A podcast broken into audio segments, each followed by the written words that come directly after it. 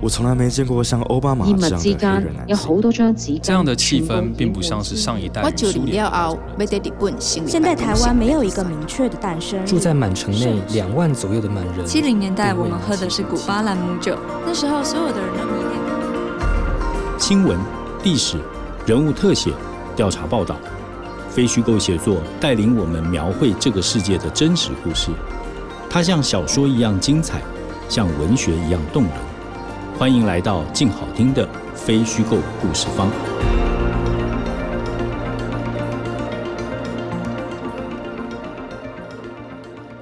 大家好，欢迎回到非虚构故事方。这是由静好听与静文学共同制作播出的节目，我是主持人李志德。我们继续的谈《通往自由之路》这本书。这是一部介绍美国政治，特别是爬书共和党历史的一部历史作品。那在现场的一样是八旗出版社的编辑王家轩。各位听众朋友，大家好，子德哥你好。我们在节目当中介绍了这个作者提到的这个三个属于共和党的这个所谓的好总统，就是包括林肯、老罗斯福跟艾森豪。那在作者的这个认识里面，当然有好总统就会有坏总统，而整个的共和党历史就是一个这个好坏交织，或者是在好政策与坏政策的这个互相震荡当中的一个成果啊。那接下来谈完了好总统，我们就来谈谈这个坏总统。而这个坏总统，其实对作者来讲，可能跟这个今天的关系更深一点，因为他可能会觉得说，今天的整个共和党以川普总统为代表的这个。呃，美国的这个政治之所以被认为邪恶到这个地步，好，可能都跟这个共和党的这个所谓的坏传统有关系。所以，我们接下来就请这个嘉璇跟我们介绍一下，就是在《通往自由之路》这一本书里头所谈到的共和党的坏传统是什么？那有哪一些代表人物？简单讲，他就是讲共和党的三个历史周期，是对。然后他一开始就是创党的时候，就是达到了。一个高峰就是林肯，对，然后之后就开始下滑，下滑，下滑，下滑，一直到老罗斯福的时候，又把它振兴起来，打到了第二个高峰，然后又开始下滑，然后之后是艾森豪把它提升到另外一个高峰。那主持人问到，就是说这个这个书里面所谓的坏的总统到底是做了什么？其实简单讲，就是说刚刚说到百分之一跟百分之九十九的问题。那好的那一面就是说，政府应该为了百分之九十九做努力。那坏的那一面，当然就是说，我们只要顾好百分之一的利益就好了。但是当然他不会这样讲，对不对？他当然没有没有一个政治人物会傻到说，我们我只顾少数人的利益，不顾百分之九十九的利益。当然他不会讲，所以他会很漂亮的语言来包装。那这个包装的方法是什么？就是有限政府，或者是所谓的这个周全。那在这本书里面，周全这个东西也常常，呃，你也可以说它就是反面的一种势力，对，是。因为刚刚讲到说林肯，或者是说其实他共和党的这这个好的总统都会认为说，我们应该靠联邦的政府的势力量来协助老百姓。那这个时候反对这种声音的人就会说，哎，你这个联邦联邦的做政府的作为的权利不在宪法里哦，按最初的宪法是。联邦只处理国防外交，但是内政的东西或者社会福利是应该州来做。你怎么会联邦来做？你这侵犯了州权。对，所以说这个书里面其实，呃，当你看到说他们都要提到说这个有限政府，然后少税啊，不要加税，然后尊重州权的时候，背后另外一个潜在的声音就是说，呃，你不要去帮黑人讲话，你不要用政府的力量去保障黑人，你不要去给那些。这个什么所谓的社福女王，就是说滥用社会福利，然后生了一大堆孩子养不起，然后靠靠政府来养。它背后潜在就是说，政府当把过多的资源跟预算浪费在这些。自己不争气的这些老百姓身上，对，或者是按照按照这个他所谓比较民粹的一种这个宣传的方法，就是这政府把我们的钱从口袋里掏走了，对，然后去分给那些穷人，而这些穷人之所以穷，是因为他自己不努力，对，而是因为他自己不念书所造成的，对对。所以理解这本书其实有两个关键字，我觉得关关键概念，我觉得蛮好用的。一个就是财富重分配，是。对这里面你只要提到财富重分配，你就会知道说，哎。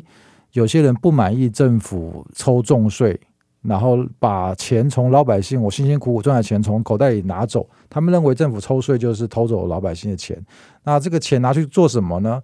也许在我们看来是做好事，就像刚刚说的，让这个人有公立大学念，对。但是他们会认为说，我该怎么用花了我的钱，不应该要你来决定我。其实就像美国现在还是很多人在反对健保，其实就是这基本上就是概念。那另外一个概念就是这个经济积极主义，activism 这个字很好玩。对我们一般会比较会用的是 activist，就是社运的人士叫 activist 活活动人士。对，但是在政治或者是法律里面，activism 这个词常经常反映一种争议。那什么意思呢？就是 act 就是行动嘛，activism 就是积极主义或者行为主义。那所谓的积极跟行为，呃，它有个背景，就是说你去挑战原本宪法的规定，原本宪法的体制。如如果你只是顺着这个宪法，通常会就是原本建国先贤。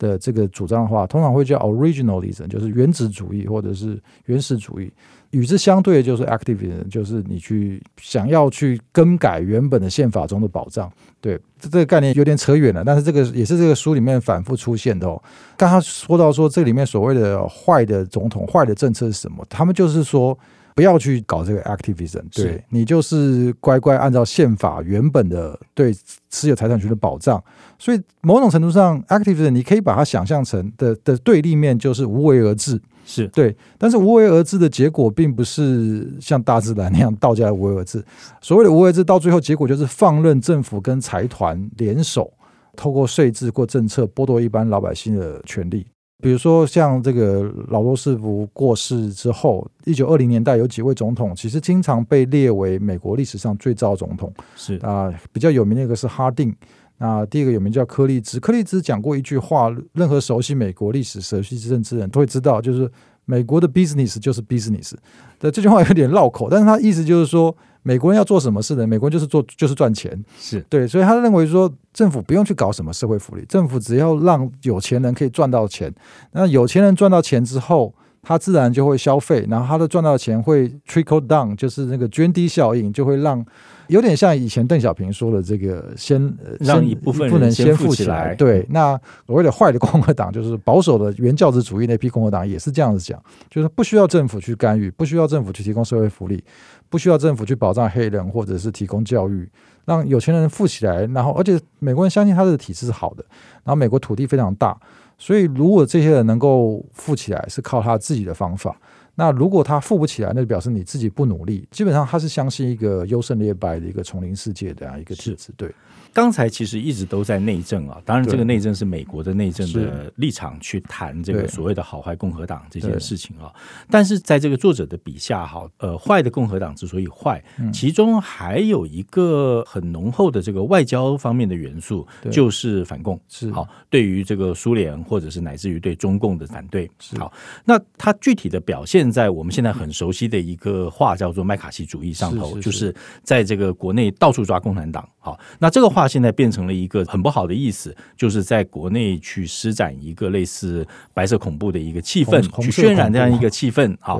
不过到这个地方，如果要谈这个共产党的坏，之所以坏的话，可能就会出现一些价值上的纷争。那这个价值纷争，我们后头会详述。所以我的意思是说，在这里以下我们讲的坏，可能就要开始加个引号，就是说。这里讲的坏，其实有很大的一部分来自于我们刚刚讲的这个反共啊，甚至于恐共啊，就恐惧共产党。嘉轩可不可以谈一下，就是以麦卡锡主义表现出来的这个反共的情况或者情绪？麦卡锡是在二战一九五零年代时代一个在美国非常有名的一个参议员哦，那他在现在常常被麦卡锡主义这个词而被大家记忆哦。那简单讲，就是他在美国社会里不断的指控说，哎，有这个红色渗透，对，在政府部门、在演艺界，甚至在国会里面，他都大肆去子虚乌有的指控，制造出一种恐怖的气氛。他自己是共和党的参议员，诶，我忘了他是哪一州的，但是他后来他在盛行了大概有好几年的时间，但是最后因为他自己攻击到美国陆军。而导致踢到铁板，对。那言归正传，就是这本书里面怎么看反共？哈，其实这个书里面的讲反共的方式有一个非常奇怪的一个切入点，呃，不是说奇怪，就是说非常独特，一般人可能不熟悉美国政治不会想到，就是说主要的问题还是在种族歧视。对，是这里面提到说，美国人对黑人的歧视其实根深蒂固。不是说所有人都这样，但是有一部分人对黑人的歧视是根深蒂固。那但是这些人也知道，就是说，歧视用外表来歧视别人，是在道德上是说不过去的。是对，所以说他们就会换个角度，或者是换个方式来呈现他们对黑人的不满。那他们怎么呈现呢？那其实你看这个历史这个脉络爬出下来，你就会发现，就是说，因为很多白人歧视黑人，以至于说，当你要去保护黑人的时候，就算有心保护黑人的白人，他也没不太可能自己亲上火线。那他们就会呼吁，就说政府要介入。那既然政府要介入，变成就是说政府要扮演更大的角色，而且通常是联邦政府，因为歧视黑人这件事情基本上是有地域性的嘛，相对来说就是南方各州比较是白人的保守主义比较强，就是歧视黑人比较严重，所以经常需要联邦政府去介入。那最有名的就是艾森豪时代发生一件事，就是那个。废除种族隔离之后，让黑人要进白人小学学校念书，结果白人那个州政府的不就是不让黑人，联邦政府的法律已经通过让黑人这个进白人学校念书，但是州不愿意。是那最后艾森豪派好像一零一空降师去学校里去保护那些黑人进学校。那这件事情很具体的就看出来说，黑人是需要政府保护的。是，但是问题是。美国又又回到他那个那一套永远这个不败的论述，就是说不要用联邦政府去干预州，联邦政府不应该发挥太大的这个效果。那当你把个人的权利交给联邦政府，当联邦政府过度扩大，这时候发生一件什么事情呢？他就会认为说这个联邦政府变成跟苏联或中国的共产主义一样，是一个集权政府的状态。对，所以这个时候就是反共跟其实黑人这两件事情绑在一起了。这个书里面有一个地方提到一句话，我自己觉得真的非常妙。然后我后来也在 Google 上找到一张照片，就是说三 K 党，我记得在北卡有六零年代还五零年代，在路路边买一个那很大的广告，那广告上写什么呢？这个 Help us fight communism and integration，是对，就是他把共产主义跟黑白。平权这件事情绑在一起，是对你如果主张黑白平权，你就是共产主义。对这个从我们的角度来说，完全不能理解共产主义怎么会变成黑白平权这件事情。但是他们就会认为说，因为黑白的隔离是天经地义的。所以你违反这个东西，就是违反美国价值，就是共产主义。这个三个东西混在一起，对，那这个也是这个共和党历来常常用来吸引他的支持者的一个非常反智跟民粹的一个手法，这样子是。刚才嘉轩特别强调说，美国在谈论这件事情的时候，在美国的这个政治语境里面有一个特别的论述的方法。好，但是其实，在台湾，我们也有我们习惯的这个论述方法。当然，从这个一九四九年以后，或者是从二次大战结束以后，或者从韩战结束以后，台湾大概就一直活在这个中国或者是中华人民共和国或你说中共的这个侵略的这个阴影之下。好，那我们在这个阴影之下，那我们是一个这个。非常强烈的这个依靠美国的一个国家，所以我们很自然的在我们自己的价值观或者我们的这个外交政策的论述里头，对于这个反共的共和党，或者是这个特别强调反共的总统，坦白讲，从雷根、小布希到川普，那或者是美国的一些特定政治人物里面，书里面提到的像高华德这样的参议员，我们就会特别觉得他是我们的我们的朋友。我在这边可以念一下，就是。两段文章，第一段其实是这个联合报的一个报道，那第二段是这个书里面对于一个高华德参议员的描述。哈，高华德是在这个一九九八年五月过世的。那在他过世的时候，台湾的这个联合报在非常显著的一个版面里面，他是这样写的。哈，我给大家念一下：高华德过世了。虽然这位有参议员先生之称的高华德，在一九八六年底就已经退休，但他的过去仍然代表了一个时代的结束。高华德一生反共，对于台北的支持简直是可以用不遗余力来形容。当时在华府的人都知道，参议员先生指的就是高华德。这个称谓代表一种尊重，也代表了共和党中一股诚实安定的力量。这个是高华德死掉的时候，在联合报里面对他的报道。那我们接下来再来看这个书哦，书里面对高华德怎么形容呢？就是一样谈这个人的个人特质啊。呃，这个作者是这样写的：高华德从小就是一个有钱人家的阔少爷，有奶妈、司机和女佣伺候着。他走在凤凰城的时候，身上根本不必带钱，想要什么东西，通通可以赊账，只管寄到他老爸名下。而他老爸早已经把事业的日常经营委托给专业经理人代劳。高华德只念了一年大学，意兴阑珊就辍学。当他结婚时，娶的是继承大笔财富的富家女。好，我要再次提醒大家注意的，就是这两段话讲的是同一个人，讲的是同一个人。那为什么对于同一个人的描写有这么大的差距？当然，各自都有这个选择性。那这个选择性的背后，其实就代表了一种价值取向，跟出于这个自身利益或者是自己相信的价值的一种对抗。好，那。出现在高华德的身上，也出现在譬如说雷根、小布希乃至于川普这样总统的一些认知上面。那贾轩怎么看待这种差异？其实我觉得这个好像在川普时代谈这件事情，大家 也不需要多谈，就是其实蛮蛮熟悉的哦，就很容易理解。对对，因为有了川普，我们就发现，哎，这个现象正在发生中。支持川普，不过其实不是川普，我觉得当时特别因为那个时候中华民国跟美国断交之后不久，然后雷根就上来了。雷根上来的时候，其实。就我们这种老人才能够理解，就当时其实某种程度台湾社会也有这种出了一口恶气的感觉哦。啊，是对台湾因为反共或者说面对中国的这个武力威胁，所以当然需要需要一个靠山。那这时候美国，美国应该是世界上唯一会愿意。为了帮助民主自由国家得罪，尤其中国的一个强权，是当然，美国历届政府的作为对中国是强硬还是稍微的有弹性不一定。对，当然遇到像川普这样，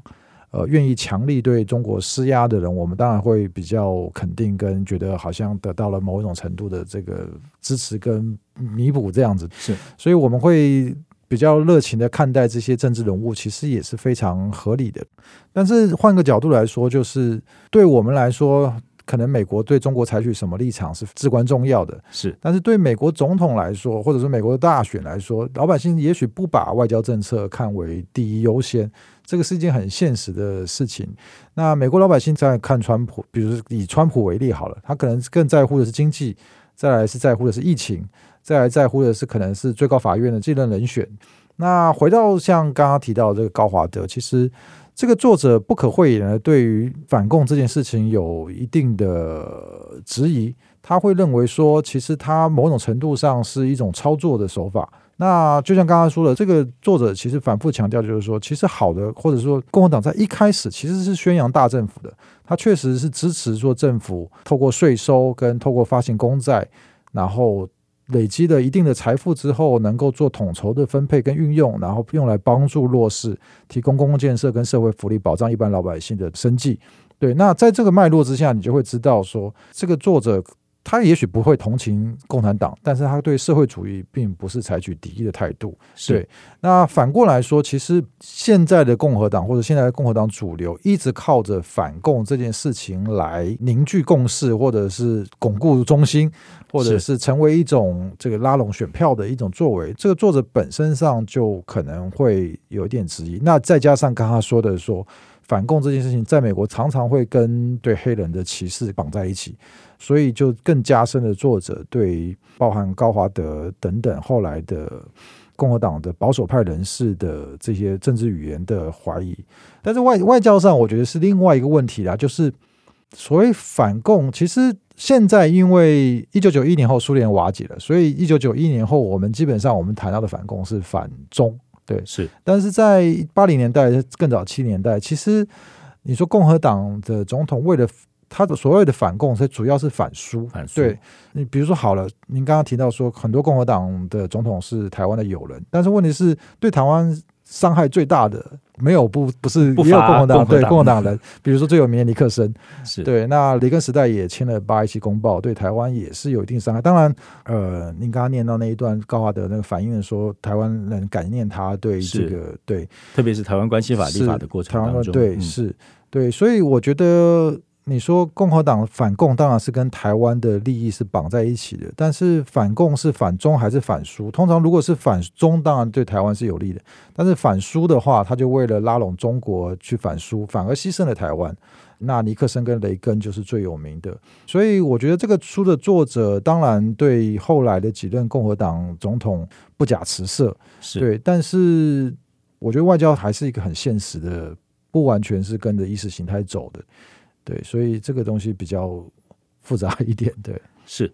除了这个反共是反苏还是反中，就这一类外交的问题以外，哈，我觉得接下来可以谈的一件事情就是站在写作的观点，哈，因为这一本书写作的时间其实跨度很大，从一八五零年一直到今天，那差不多超过两百五十年了。那我觉得任何一个作者要写一个这么长时间的这个报道，都要抽出一个脉络。譬如我们刚才谈的就是。共和党好的总统或是坏的总统，好的政纲或坏的政纲，他们之间的这个张力，那互相的这个影响。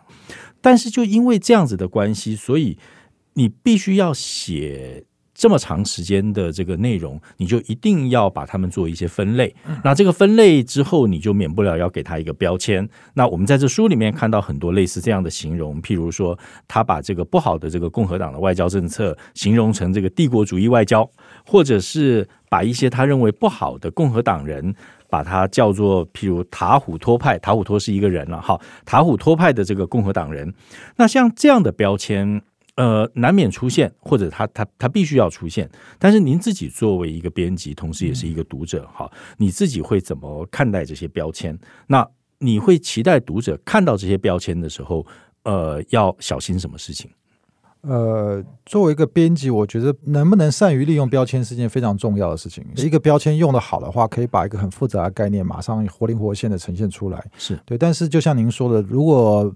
读者看完之后只记得标签，不记得它背后的脉络跟更细微的辨别，那确实是一件很危险的事情。那我觉得这个就像您说的，这个作者我觉得用了一些。标签，但是他用这些标签，基本上应该也是有所本，并不是乱用的。对，是。那我觉得这个标签其实某种程度上还蛮，我自己蛮喜欢一个是老守卫 （old guard） 这个这个标签，但是它也不是说标签来，而是那个时代本来就有的。说到贴标签这件事情，我觉得美国人自己也蛮善于。创造各种的名词来形容这个各种风格。我前一阵子看到一本也是讲美国历史的书，它里面也出现一个新的名词，叫做 Virginia Dynasty，就维吉尼亚王朝。我一开始不知道是什么东西，后来发现，哎，对啊，这个美国建国之初的五个总统里面有四个是来自维吉尼亚州的，哦，包含 Washington、Jefferson 等等。那你你一讲这件事情，那个标签一贴出来，我们就很明显的就立刻就想到啊。美国十三州里面最初的四个总统有来自维吉尼亚，那这就马上就呈现出美国建国时候维吉尼亚的重要性，是不管是经济上、政治上的。所以说，我觉得这种标签如果用的好的话，其实对于理解一件事情，或者是尤其是在您说的这个四百多页的一本书里面，跨度两百多年的历史，对，要这么在说复杂的脉络里面要了解这些概念，确实一个好的标签其实是能够画龙点睛，但是同时。标签必须要不能只有一个，对，它要最好能够有主标签、有副标签、有小标签，对，才更有知道说那个脉络的层次跟复杂性必须要都能够呈现出来。我觉得这个这个是蛮重要的。那像我自己在编书的时候，我有时候也会帮本来作者没有的小标，我会帮他下个小标，提纲挈领的告诉说，暗示读者说，哎，接下来这一段这三四段可能会谈一个什么样的问题？那。某种程度上，确实是会有一些呃避重就轻，或者是呃选择性取材，对对对对这样的问题，应该说这样讲了，这个书本身的门槛是有的，对，所以我们希望宁可做一些事情，能够帮助读者更快跨过这些门槛，对，那我希望能够发挥这些作用，那这些标签就是它有三经其者这样子，嗯，好，谢谢嘉轩。那因为时间的关系，我们就今天就只能先停在这里。但我要说，就刚刚过去的这场选举啊，可能是这个国民政府迁台以来，台湾人参与感最深的一场美国选举。好，那这里说的参与感的意思，就是台湾人我们普遍相信这个。呃，川普跟拜登这一场选举的结果跟我们的这个前途高度相关。那也因为这样，所以我们在过去很长一段时间看到了台湾的这个很多政治人物或者是评论者，哈，在看待美国选举的时候，也就带进了自己的偏好。这个当然不能说不对，甚至。也就是人之常情了，但是当我们站在台湾的这个国家利益的立场，所认定这个我们自己的好坏对错跟美国人的选举不一样的时候，或者是当我们认定我们的朋友在别人的笔下是个混蛋的时候啊，那读一读《通往自由之路》这样的作品，我们就可以明白这样的落差是从哪里来的。哦，我们不必太过惊讶或者是太过愤怒，因为这就是民主多元体制的常态。那今天谢谢嘉轩到我们现场，那跟我们听众朋友说个再见。谢谢各位听众朋友，谢谢志德哥，大家再见。感谢大家收听《非虚构故事方》这一集节目，由李志德、陈远倩企划制作，曾海芬录音，刘宝林后期制作。未来也请大家持续锁定静好听与静文学共同制作播出的节目《非虚构故事方》。我们下次见。想听爱听，就在静好听。